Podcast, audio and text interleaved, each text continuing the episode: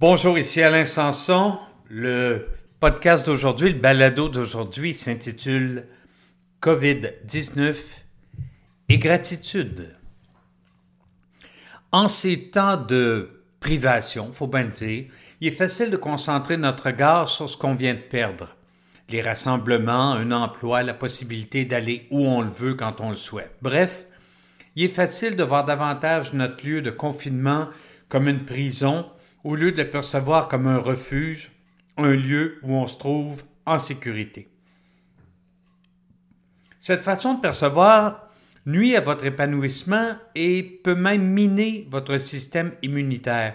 J'ai donc décidé de vous offrir quelques trucs aujourd'hui pour faire grandir votre gratitude, une émotion liée au bonheur et à l'accomplissement de soi.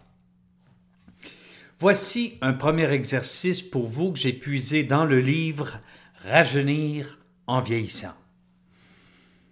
Vous connaissez ce précieux moment le matin où vous êtes déjà réveillé, mais que vous n'avez pas encore ouvert les yeux. Tu sais, à ce moment-là, vous vous demandez si vous vous levez ou si vous allez replonger dans le sommeil. Les deux semblent intéressants. Alors quand ça va vous arriver, gardez les yeux fermés, puis levez lentement les bras comme pour toucher le ciel. Si vos bras ne sont pas bloqués par un quelconque couvert, c'est que vous n'êtes pas mort et que vous pouvez entreprendre la journée avec reconnaissance parce qu'après tout, vous êtes en vie.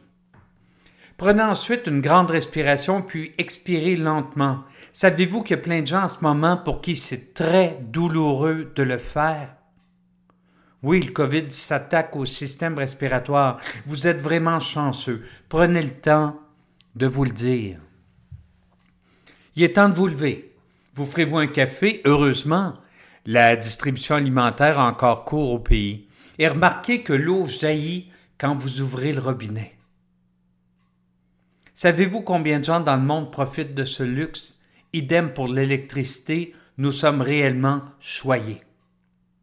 Vous n'êtes peut-être pas seul à la maison, il y a des gens qui vous aiment chez vous, des gens que vous avez peut-être tendance à prendre pour acquis. Prenez le temps de dire merci pour ces gens.